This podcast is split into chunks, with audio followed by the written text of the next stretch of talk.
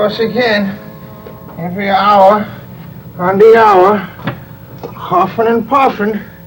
Look, Doctor, I know science comes first, but that thing is ridiculous. For six hours straight, every hour on the hour.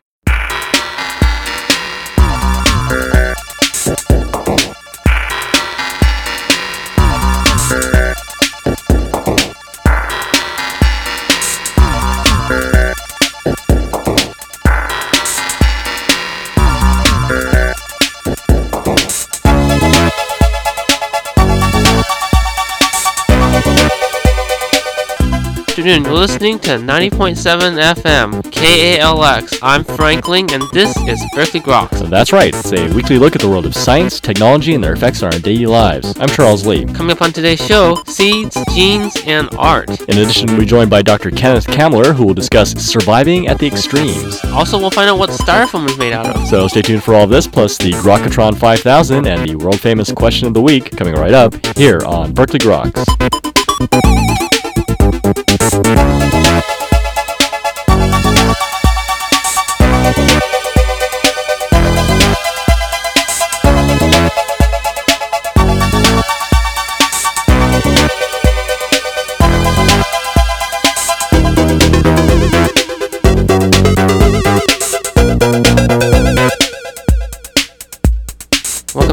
To I'm Frank Ling. Once again, I guess that makes me Charles Lee. How you doing, Frank? So, what's in your art collection? See, I have dogs playing poker. Wow. Yeah. it almost sounds original. No, I, I try and go for classy artwork. So, do you think any of these were done with optical tricks, or are they actually the skill of the artist? They're not actual reality, aren't they? oh, well, it turns out there's a painter, David Hockney. That apparently, he wrote a book in 2001 called Secret Knowledge, and he claims that a lot of Renaissance paintings were achieved using technology such as camera obscura. Camera obscura. Yes. What is that? It's some technique using lenses to project images of a subject onto a canvas. Okay. So he was saying that they needed this in order to create this heightened realism that we see in these paintings. Right, because there was the sense of trying to go hyper realistic in these. Right, but now a physicist and historian, David Stork from Stanford University, claims that these theories are wrong because the light that you would have gotten from such a technique would be a thousand times fainter than what we could normally see from the real light. Okay, so basically they're not projecting the image onto this canvas, they're just drawing it as they saw it. Yeah, and he thinks it's just because these artists were just so skillful. And the example he gives is that there's a painting by George de la Tour from 1645, Christ in the Carpenter's Studio, Mhm. and they're trying to analyze if the candlelight was the only source of light in that painting. And it turned out from his analysis, given the technology they have back then, that that was the only source of light, and that the artist drew it with his own skills. Wow, I don't think they could get to the position that they would have gotten to just by tracing images. So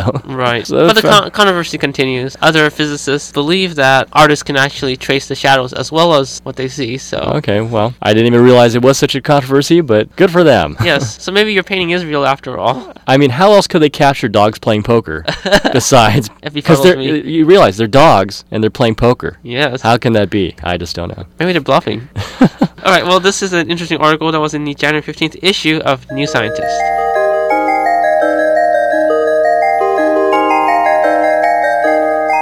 So do you have problems controlling your genes? Yeah, they rip off pretty easily. I have a very active lifestyle, you know. That thing's gonna kill you, or at least kill your genes. So it turns out, though, that there are a number of regulatory mechanisms for controlling gene expression. right. But one which is just beginning to receive a lot of attention is microRNAs. MicroRNAs. MicroRNAs. so cool. It's like microtubules and. Uh, It's like an iPod mini, you know. In fact, you can see the little Apple logo on some of these things. So it's interesting because a group of researchers are interested in these molecules because they can bind to RNA that's being transcribed off the DNA. Okay. And this messenger RNA, of course, then gets to be transcribed as proteins eventually. Mhm. So what happens is the small RNAs bind to these RNAs and, of course, prevent translation. okay, so it's uh inhibitor. Right. It's sort of acting like inhibitors. Uh huh. But the question, of course, was how many of the genes really were being controlled in this manner. Hmm. So, a group of researchers led by David Bartel at the Whitehead Institute for Biomedical Research in Cambridge, Massachusetts, and his colleagues built a computer algorithm basically look for these types of messenger RNAs to see if there are microRNAs that might complement it. Right. And turns out is that they did a comparative study across several animals because it was likely if they saw these things across species that they would be found. And they assume now that it looks like almost a third of our genes may be controlled by these microRNAs. Wow. So these are actually pretty important pieces of molecular machinery. huh? Yeah, it seems like, and they've been overlooked for quite some time. So researchers, I guess, will have to start looking into their role in gene expression. Cool. Does this challenge any of the current theories as to how genes are expressed? I guess it will just uh, add another layer onto uh, the regulatory mechanisms of how genes can interact with each other. Mhm. It's certainly fascinating work, and because of that, of course, it was published in a uh, very good journal, Cell.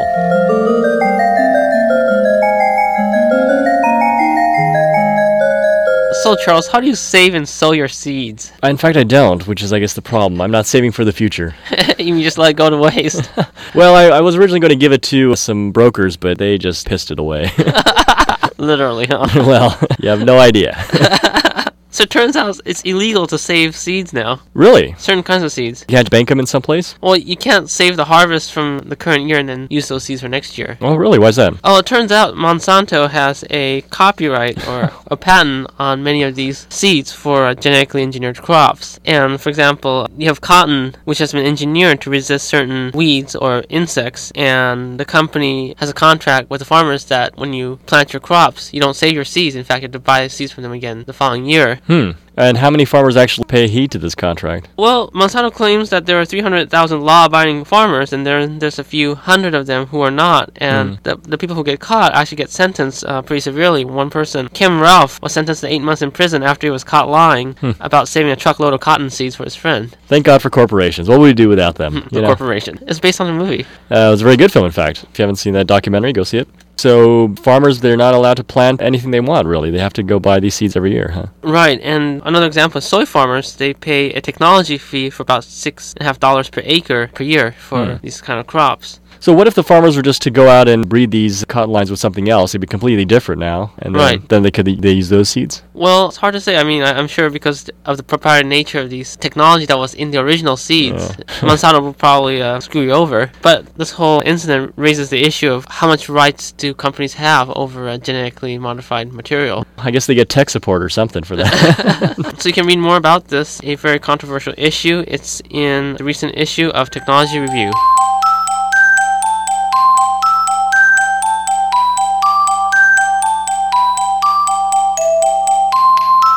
Okay, Frank, are you a big spelunker? A splunker? What's splunker? Spelunking. Splunking. Yes, uh, basically caving, going down in caves, and putting yourself in harm's way, that kind of thing. No, I just put myself in harm's way though. Okay, well, either way, that works fine. so I guess you won't have to be uh, aware of falling stalactites or stalagmites. Never worried about them. I thought they're all made of plastic though, aren't they? Even Uh, those would I think the ones you find in Disneyland, yeah. Well, okay, so it turns out, though, that researchers for quite some time have been interested why uh, stalactites and stalagmites have the shape that they do. Mm-hmm. So the stalactites are the ones that, of course, hang from the ceiling, and the stalagmites are the ones that grow upwards. Right. Question was why the stalagmites, the ones on the bottom, have the big conical shape and not just to be a big blob, right? Mhm. Because basically they're formed from just dripping uh, water, which deposits calcium on the floor. Right. So a group of researchers, actually mathematicians and uh, physicists, investigated this using a number of mathematical models to observe stalagmites might grow. And it turns out that the bead of water as it hits the ground actually is more uh, concentrated and thicker at the top, the tip of this thing, of the Oh. stalagmite. Okay. And so it deposits more calcium there than at the bottom. Right. And so this allows sort of an upward growth in a conical shape. Interesting. Yeah, that basically explains why it is, and it, it also explains why you always find they have basically the same shape, but they don't really vary in terms of their orientation. So, really fascinating. It was pub- published in the Physical Review Letters, and as one uh, Harvard University physicist, Howard Stone, explains, the group basically elegantly explained a phenomenon familiar to many but poorly understood. And of course, this was again carried out and published in the recent edition of the Physical Review Letters. And that's all for a look at recent developments in the world of science and technology. You're listening to Berkeley Groks only here on 90.7 FM KALX. Well, coming up next, Dr. Kenneth Kamler will join us to discuss how the human body can survive in extreme circumstances. So stay tuned.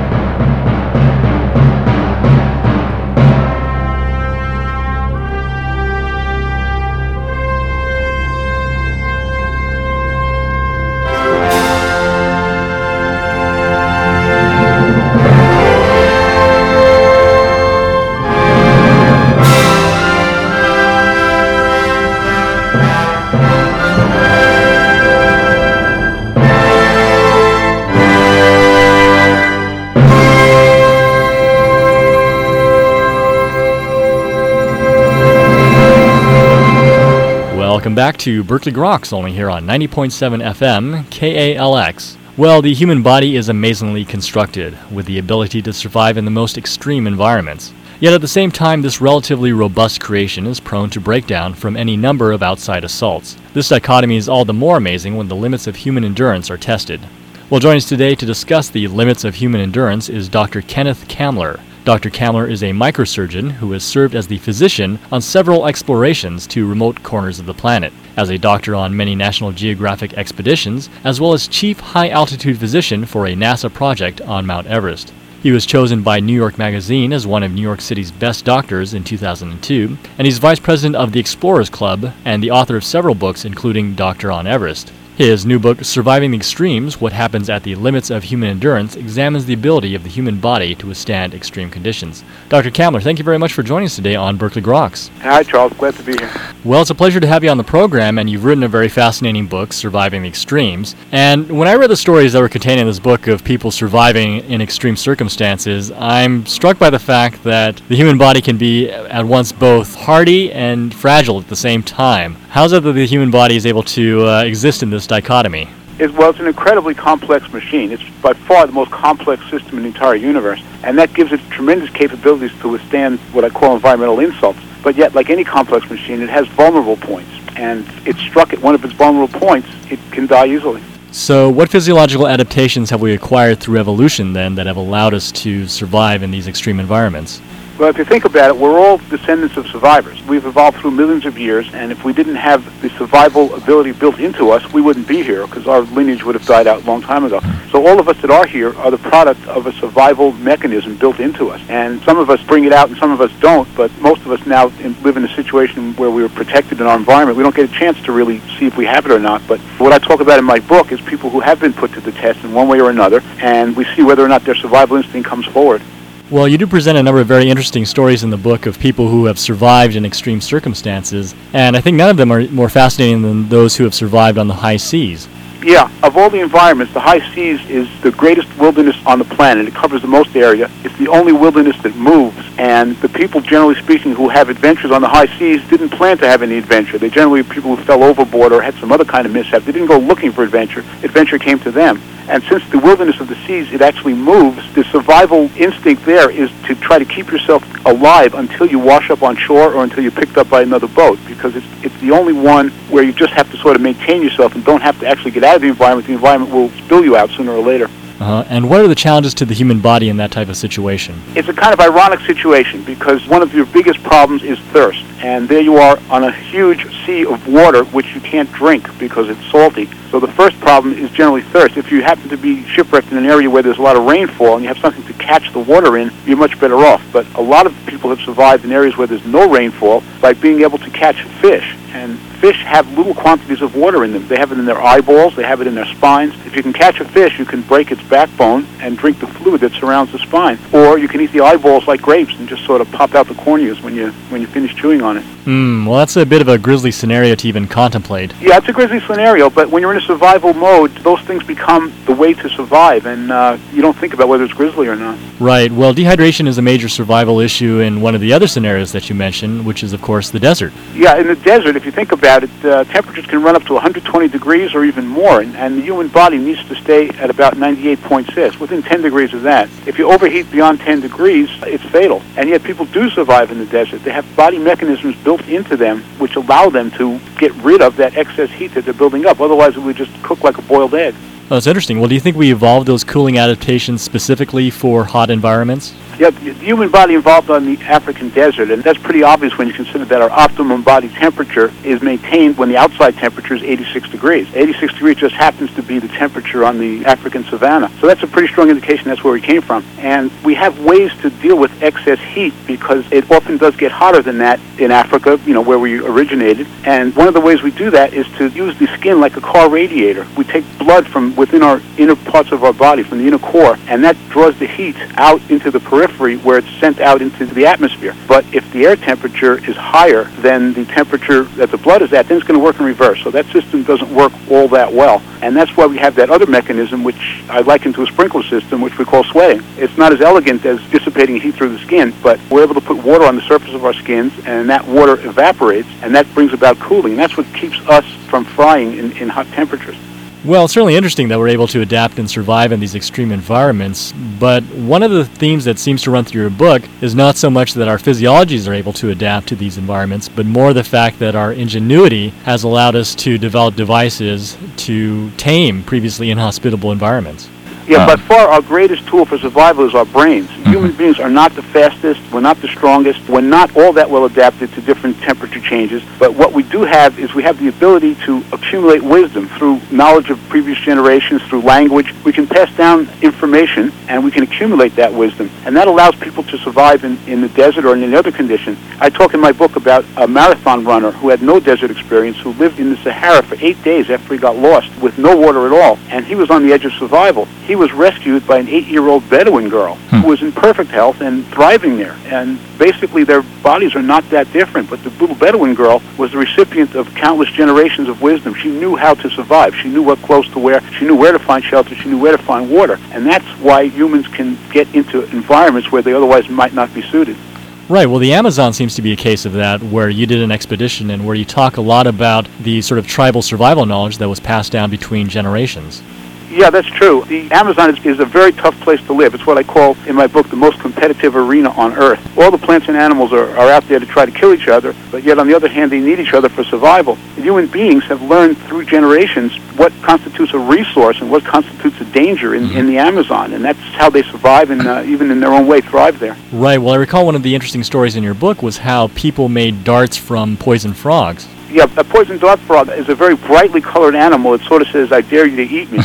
and it's very contrary to all other animals that try to hide in the jungle. But some of these frogs are so poisonous that if you even touch the skin on their backs, it can be fatal, much less if you eat it. Mm-hmm. And the, that certainly is a danger to anyone in the Amazon. But the Indians have used that to their advantage because they then take arrows made out of bamboo shoots and rub the tip of the arrow on the back of the frog, and they pick up the poison that way, and they use it to hunt monkeys. So there's an example of turning a danger into a resource. Well, it's certainly a fascinating example of the resourcefulness of people surviving in that situation. And now, finally, turning to perhaps one of the more alien environments for a human to survive in outer space. Yeah, outer space has got to be the most strange environment. It's really the furthest from where people are adapted to live. It involves problems such as zero gravity and radiation particles, which just were never exposed to on the Earth. And human bodies, you would think, would be totally unable to adapt to that. But yet, even in a zero gravity environment, after a while, astronauts find that they can adapt to that. They can get their balance, and they, they can function in those kind of environments, which makes us realize just how remarkable the human body really is. It's taking on something which it could never even imagine, sort of, and it's able to use its built-in mechanisms to adapt to even the strangest environments. Well, it's fascinating, and you yourself have been witness to many of the amazing abilities of the human body to survive in extreme circumstances. Um, in one of your previous books, uh, you talk about an ill fated expedition to Mount Everest. Yeah, I talked about that expedition in both books, actually. In 1996, when Everest had the worst disaster in its history, I was 2,000 feet below where the climbers were hit by a very severe sudden storm, and 12 climbers died on that mountain. And, uh, I was the only doctor on the mountain, and I was taking care of the ones who survived. And some of those survival stories are absolute miracles. There was one climber who just collapsed in the snow. His body temperature dropped. He laid in the snow a day, a night, and the next day with his body temperature hmm. dropping. And by all medical standards, he just should have died. But yet, after all that time laying in the snow with no external source of heat, he managed to just get up. And it really was a question of using sheer willpower, I think, to get up, to clear his brain, to make his muscles move, and to get out of that situation. Yeah, well, one of the other interesting uh, tales that you talk about is the story of the Sherpa who lands on his head but is revived by chanting. Yeah, I, that's how I start the book. My first sentence is, if the chanting stopped, my patient would die. And that was the Sherpa who I was taking care of, who had fallen into a crevasse and fractured his skull. And he had all the signs of, of imminent death about him. His pupils were fixed and dilated. He was completely unresponsive. I had him laying in freezing cold tent on a stone table. And there wasn't much I could do for him. I did have IV fluids and oxygen, but it seemed like a pitiful attempt to revive him. And I felt certain he would have died if it wasn't for the fact that a group of Sherpas were sitting around him all night long and chanting. And I really feel that somehow this chanting had some kind of uh, almost metaphysical effect on him. He did survive the night, and I can't explain it any other way. How Yeah, there's so much we don't understand in medicine that I'm open to explanations that come from Tibetan lamas or Amazon natives or anybody else. Well, you've certainly led a very interesting career being both a microsurgeon and a world explorer. I'm uh, curious if you can talk a little bit about your journey from one to the other. Well, when I was a little kid, about eight years old or so, I saw on my father's bookshelf a book called Annapurna, and I call that my first climb. I went up my father's bookshelf, pulled the book down because it had a funny name, and it turned out to be a story of what was at that time the highest mountain ever climbed, Annapurna. It was a classic mountaineering story, and that opened up a whole world for me that I never knew existed. Because I grew up in New York in the Bronx in apartment houses, and the whole idea of vast open spaces and mountains was just so intriguing to me. But it just seemed like a world I could never get anywhere near. So I got the bug to explore, so to speak, and I got myself a microscope because I found that that was a lot easier to do exploration uh, through a microscope in my room.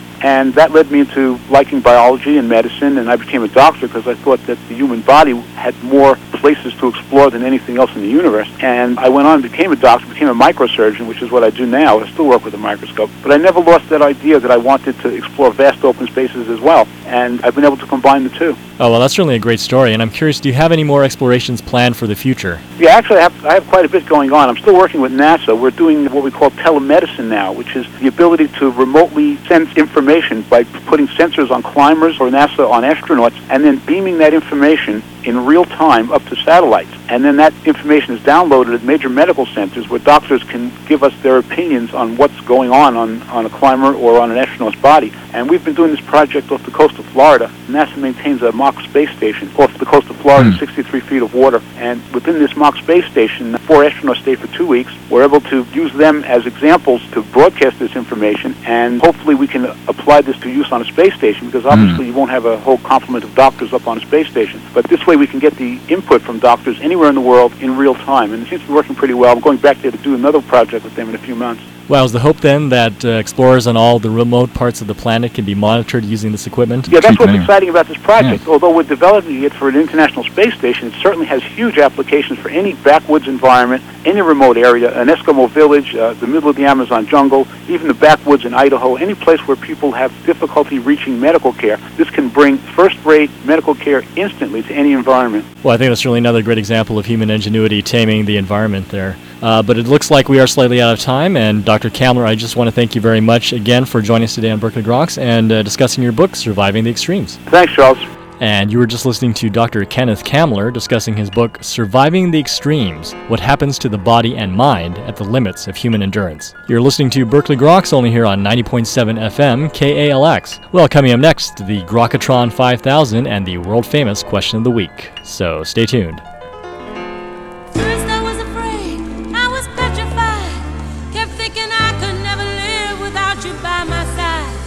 But then I spent so many nights thinking how you did me wrong. And I grew strong. And I learned how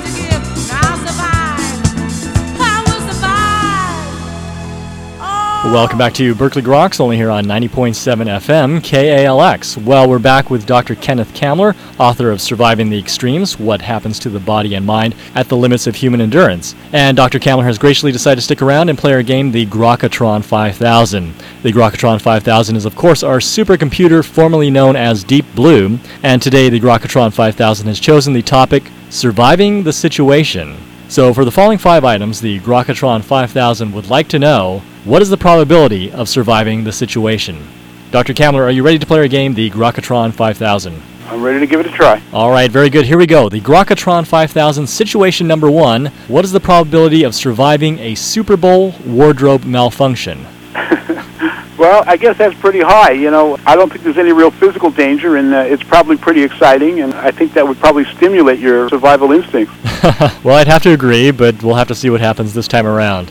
All right, the Grokatron 5000 situation number two an open zipper at a formal gathering. Okay, well, I guess that would depend on which zipper it was. You know, I think some zippers would probably be easier to overcome the embarrassment than other zippers, and I guess it would also depend who was at the formal gathering. Right, well, hopefully uh, people have been able to survive that with any number of uh, zippers. Okay, uh, Grokatron 5000 situation number three, one you might be familiar with surviving a career in medicine. Okay, now that's a tough one. I'd say a career in medicine. Um, you know, I I still love what I do. I've been doing it for maybe 30 years now, and I, I really love it. The survival part comes at the beginning. I think if you can get through your internship and residency, I mean that that's where you're probably at the limit of survival. But once you make it past that, it's a great career. Uh, I guess that's good news for all the aspiring doctors out there. Yeah. And the Grokatron 5000 situation number four surviving a low carb diet. I guess that depends on the individual. You know, it depends on your input. I, I personally have a pretty high carb diet, but that's because I do a lot of exercise. I'm pretty much on the move all the time. So I think you could survive a low carb diet if your level of activity is not that high. But if you have a high level of activity, I think you really need those carbs. Right, so uh, carb up if you're an athlete then. And now Grokatron 5000 situation number five surviving four years as president of the United States. You know, uh, I don't know anybody survives that. If you take a look at the pictures of some of the presidents uh, when they start office and four years later, they've become gray and wrinkled and uh, they've aged quite a bit. So that, that might be the biggest survival test of all.